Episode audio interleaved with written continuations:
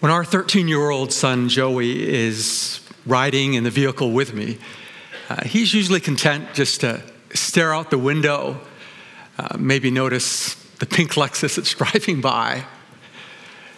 Or maybe he'll chat me up about the latest regarding a friend of his at school with a colorful personality. But not long ago, I found Joey in the car deeply absorbed in a novel called The Midnight Library.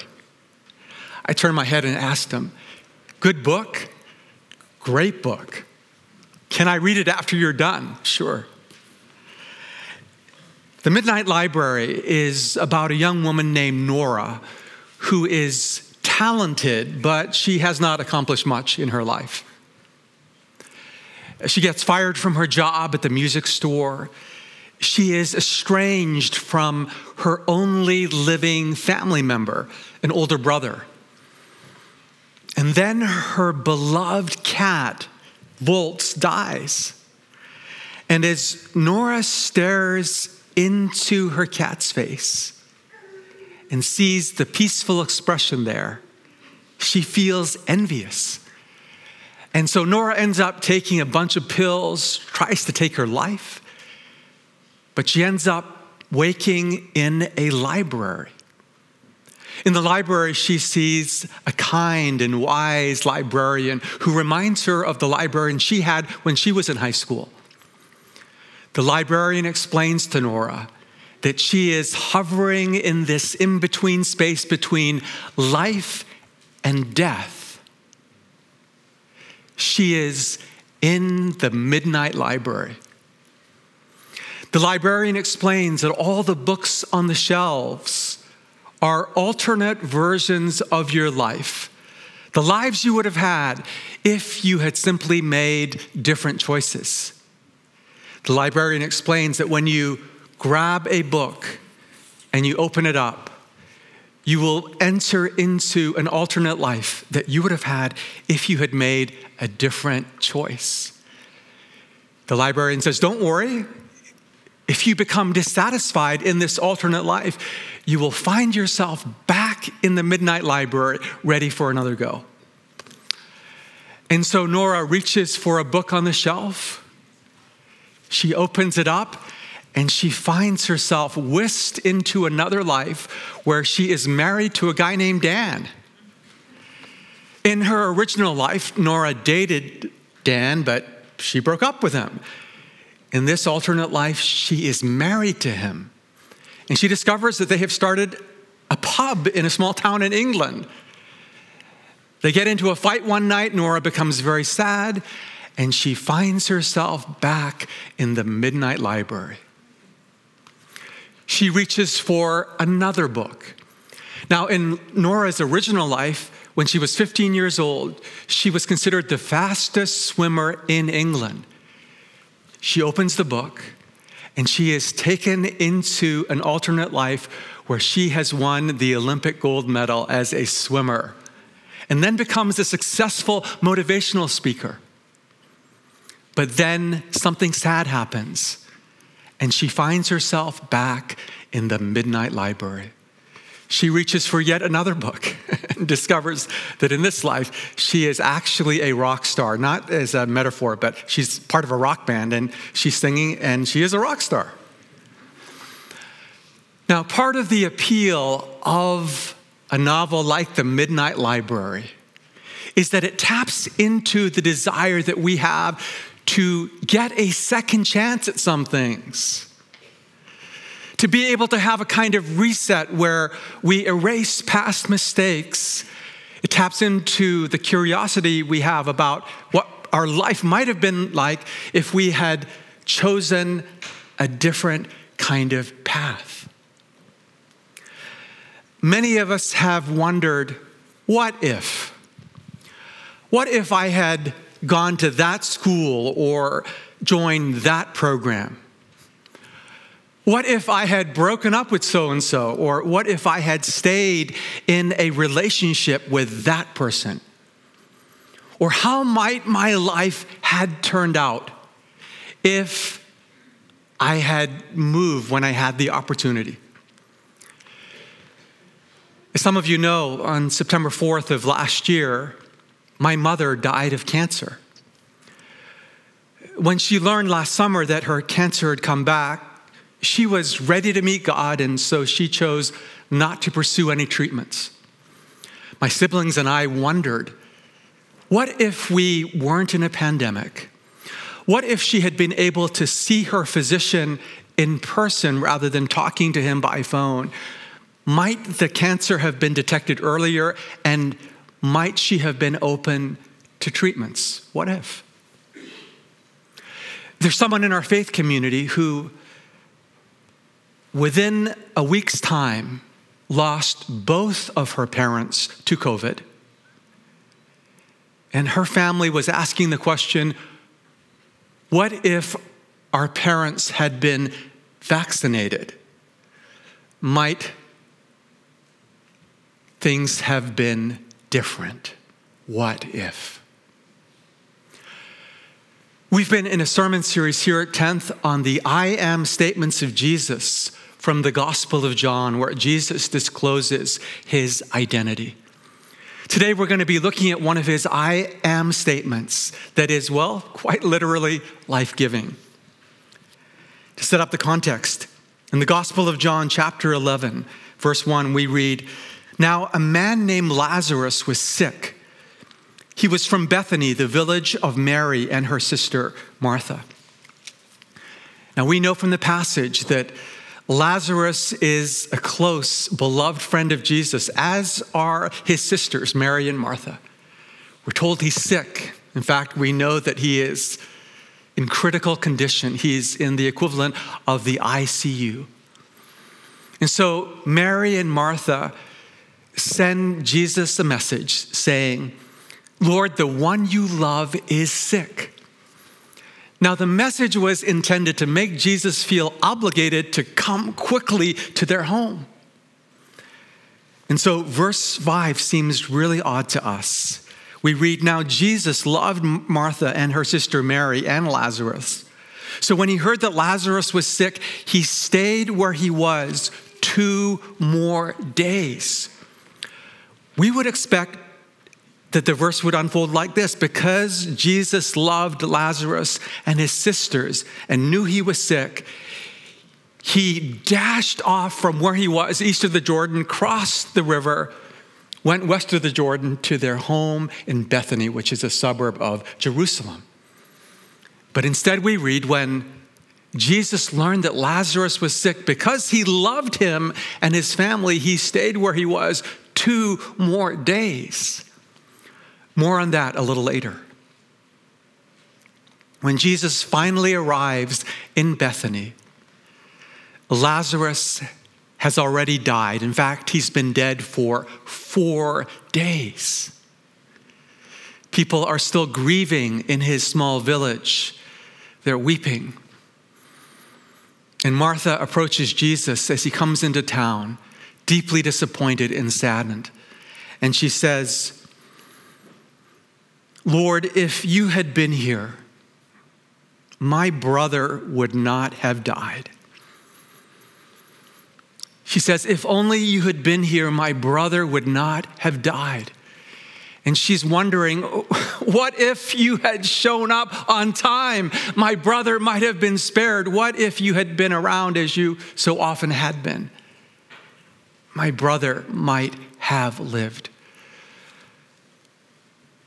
But Martha expresses her trust in Jesus as she says, Even now I know that God will do whatever you ask.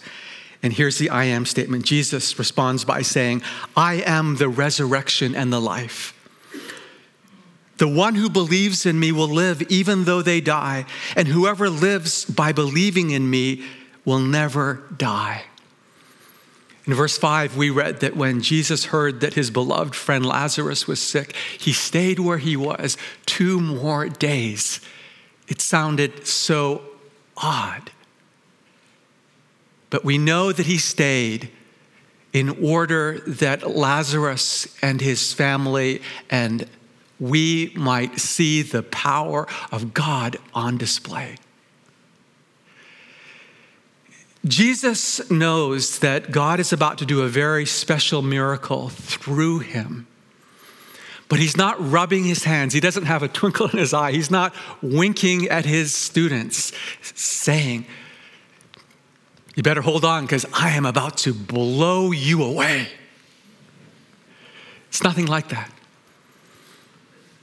The text tells us that Jesus wept. He is deeply saddened, angry, and grieved in the wake of his friend Lazarus' death. And when we experience loss and pain and tears, Jesus, God, experiences loss and pain and tears with us.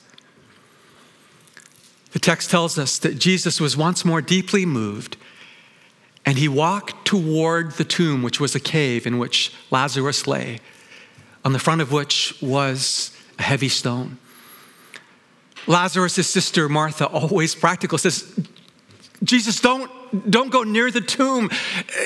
He's been dead for four days. His body stinks. There will be a foul odor. In this world, people believe that after you died, your soul sort of hovered around your body for about three days, but on the fourth day, with the body decomposing, even the soul pinched its nose in a manner of speaking and said, I'm out of here.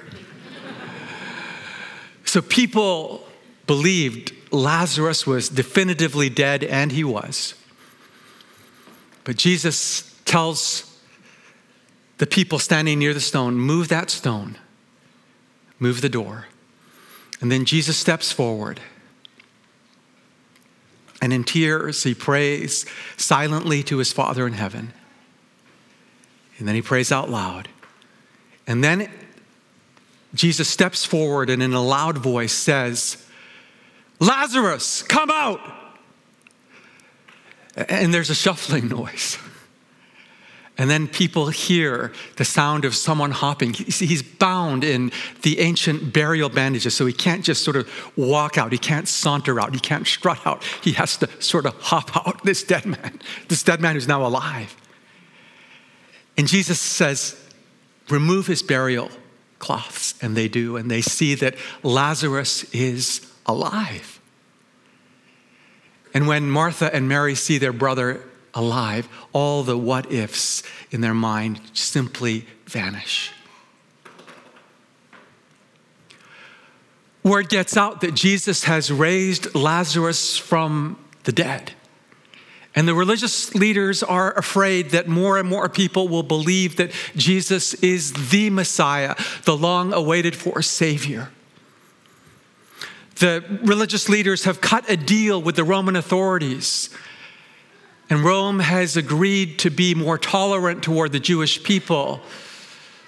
But the Jewish leaders are afraid that if more and more people believe that Jesus really is the Messiah, the Savior, they will view Jesus as a political rival and they will retaliate by seizing their temple, which was a major cash cow for the religious leaders and the cultural elite. So they're afraid. And Caiaphas, the high priest that year, was not a man with the qualities of a true prophet, but he said something pragmatic which proved to be prophetic. He said, It is better for us that one man die for the people than the whole nation perish. It is better for us that one man, Jesus, die for the people than for the whole nation to perish. Those were prophetic words. And so, not long thereafter, Jesus was arrested. He was tried in a kind of kangaroo court, sentenced to die on a cross. He was crucified. And then on the third day, God raises Jesus from the dead. And this is why we along with much of the world, celebrate Easter. When God raised Jesus from the dead, God was saying that my son has paid for the debt of sin in full. It is canceled. Human beings can be forgiven. The power of death has been broken. What does God raising Jesus from the dead mean for us? It means that if we entrust our lives into his hands, that we will one day rise again from the dead in a glorious way. Jesus said, If you believe in me, even though you die, yet shall you live. And when we are raised again, when we experience that glorious life of God, every bad thing in our life will be reversed. Every painful thing will be redeemed. And every what if will vanish like a mirage. I recently read Hyeonseo Lee's compelling memoir called The Girl with Seven Names. And in this memoir, Hyeonseo Lee describes how she was raised in North Korea. But when she was almost 18 years old, mostly out of curiosity, she decided to cross the river into China. She went to visit her aunt and uncle who had defected from North Korea during the Korean War. Hyeonseo Lee had every intention to return back to North Korea. But while she was in China, she received an urgent message telling her, It is too dangerous to come back. Stay in China. Hyeonseo Lee eventually gets a job as a waitress, and she hides her true identity as a North Korean to virtually everyone except a couple of people whom she trusts. But one of those people outs her to the police, probably because of a promise of some kind of financial reward. And Hyeonseo Lee is arrested in her restaurant, and she is taken to a local police station. And she's thinking, I'm going to be deported back to North Korea. And my mother, my brother, and I will be tortured, and we will spend the rest of our lives in a labor camp, or we will be publicly executed. And she asks herself, What if? What if I had never left North Korea? What if I had told no one? What if I hadn't been such an idiot and told people that I was from North Korea? She's at the police station. She's at a table behind which are three officers who are about to interrogate her. And on the wall are 20 police officers who are staring at her. The atmosphere is tense. The chief interrogator asks her the question Tell us the name of your parents and where they live. Hyeonseo responds by giving the names of her aunt and uncle and their address as if they were her own parents. The interrogator then asks the question Tell us where you went to school. Hyeonseo remembers where her previous boyfriend in China went to school, names the school as if she went there. Then the interrogator pulls out a Mandarin newspaper. Read. Hyeonseo was forced as a girl to learn Mandarin by her dad. And so she begins to read, and she's afraid that her North Korean accent is bleeding through. Then the interrogator says, Write. She writes. The interrogator is silent for a time.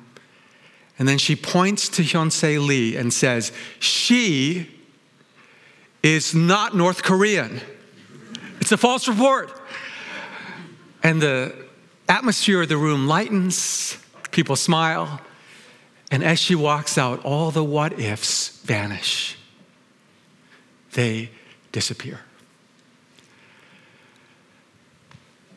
We have a golden retriever named Sasha, and each morning I like to get up early and run with her through our neighborhood.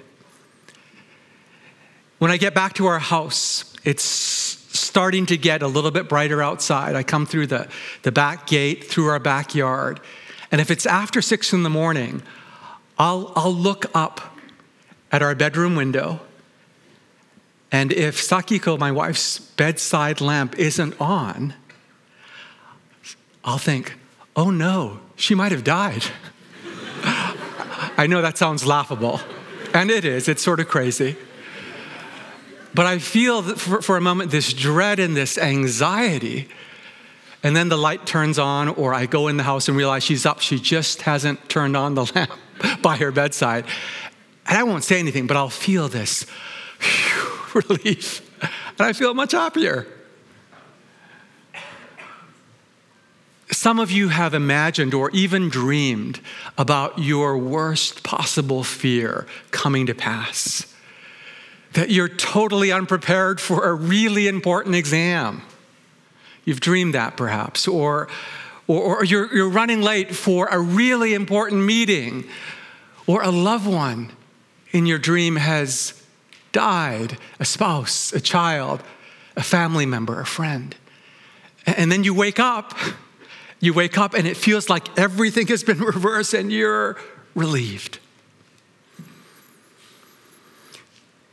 In Lord of the Rings, Sam believes that Gandalf has fallen off of a cliff and died. Yes, died. And Sam, at the end of the story, is in a deep and long sleep. And when Sam begins to wake up, he opens his eyes, and Gandalf is standing beside him, the sun glistening on him. Gandalf looks at Sam and says, Well, Master Samwise, how do you feel? For a moment, between bewilderment and great joy, Sam cannot answer. And then finally, Sam says, perhaps roused by the footsteps, Gandalf, I thought you were dead, but then I thought I was dead too. Does this mean that everything sad is going to come untrue? And Gandalf smiles and he laughs and he says, The great shadow has departed.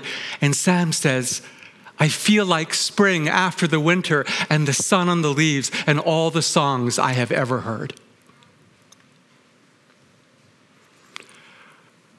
When Jesus raised Lazarus from the dead, he, it was a foreshadowing of how God would raise Jesus from the dead. And how, if our lives are in his hands, that we will one day be gloriously resurrected as well. And on that day, all the painful experiences of our lives will be redeemed all the sad things that we have gone through will come untrue, and all the what ifs will vanish. This is a promise far greater than that of the offer made to Nora in the midnight library you know, having the opportunity to enter into alternate lives had its upsides, but there were also challenges with each alternate life. When she discovered that she was an Olympic champion swimmer and a motivational speaker, she learns that her dad has an affair with someone he had met at one of her swim meets. It's heartbreaking. And Nora finds herself back in the Midnight Library. When she pulls off another book, and realizes she is a rock star. It's sort of exciting, but then she reads, she lives the fact that her brother is part of the rock band or was and has died of a drug overdose, and she's back in the Midnight Library. In these troubling times that we live in, we are hoping that once and for all we will emerge out of this pandemic but we are also aware that there are new variants that may make us vulnerable yet again.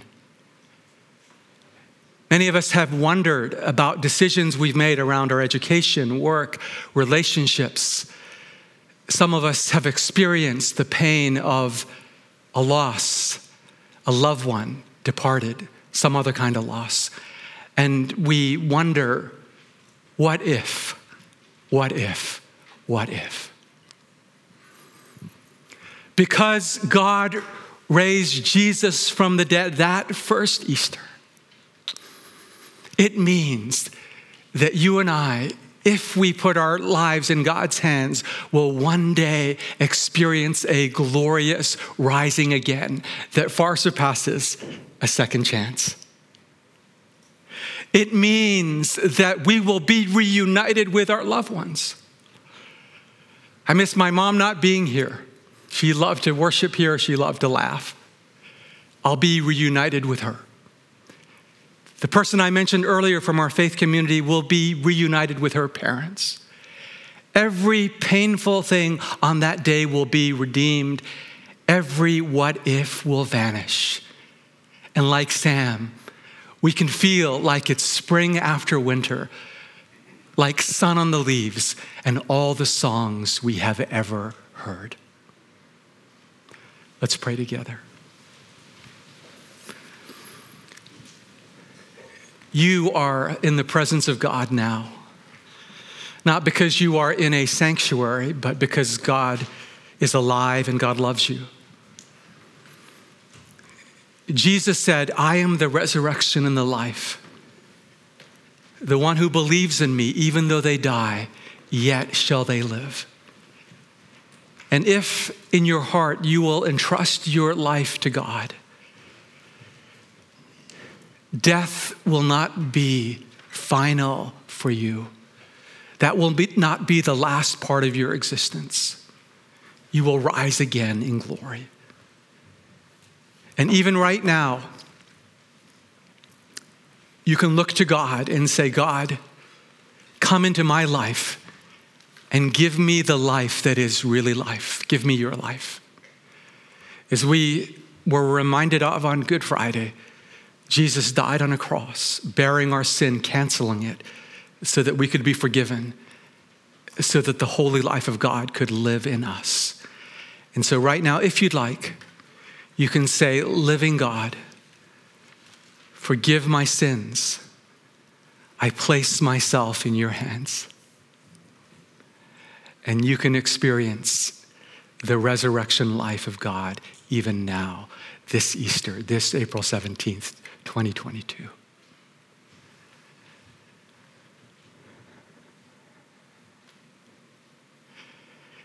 Give your life to God.